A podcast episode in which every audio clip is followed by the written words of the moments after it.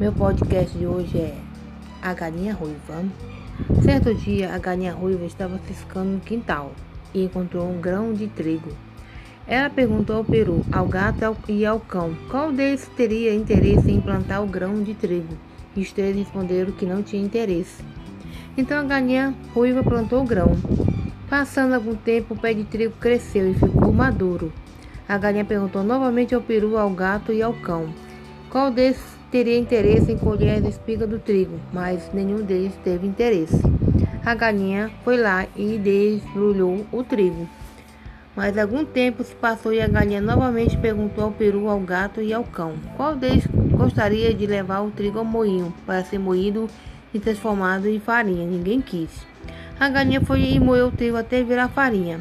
Ela então perguntou quem gostaria de fazer um bolo com a farinha novamente. Ninguém teve interesse.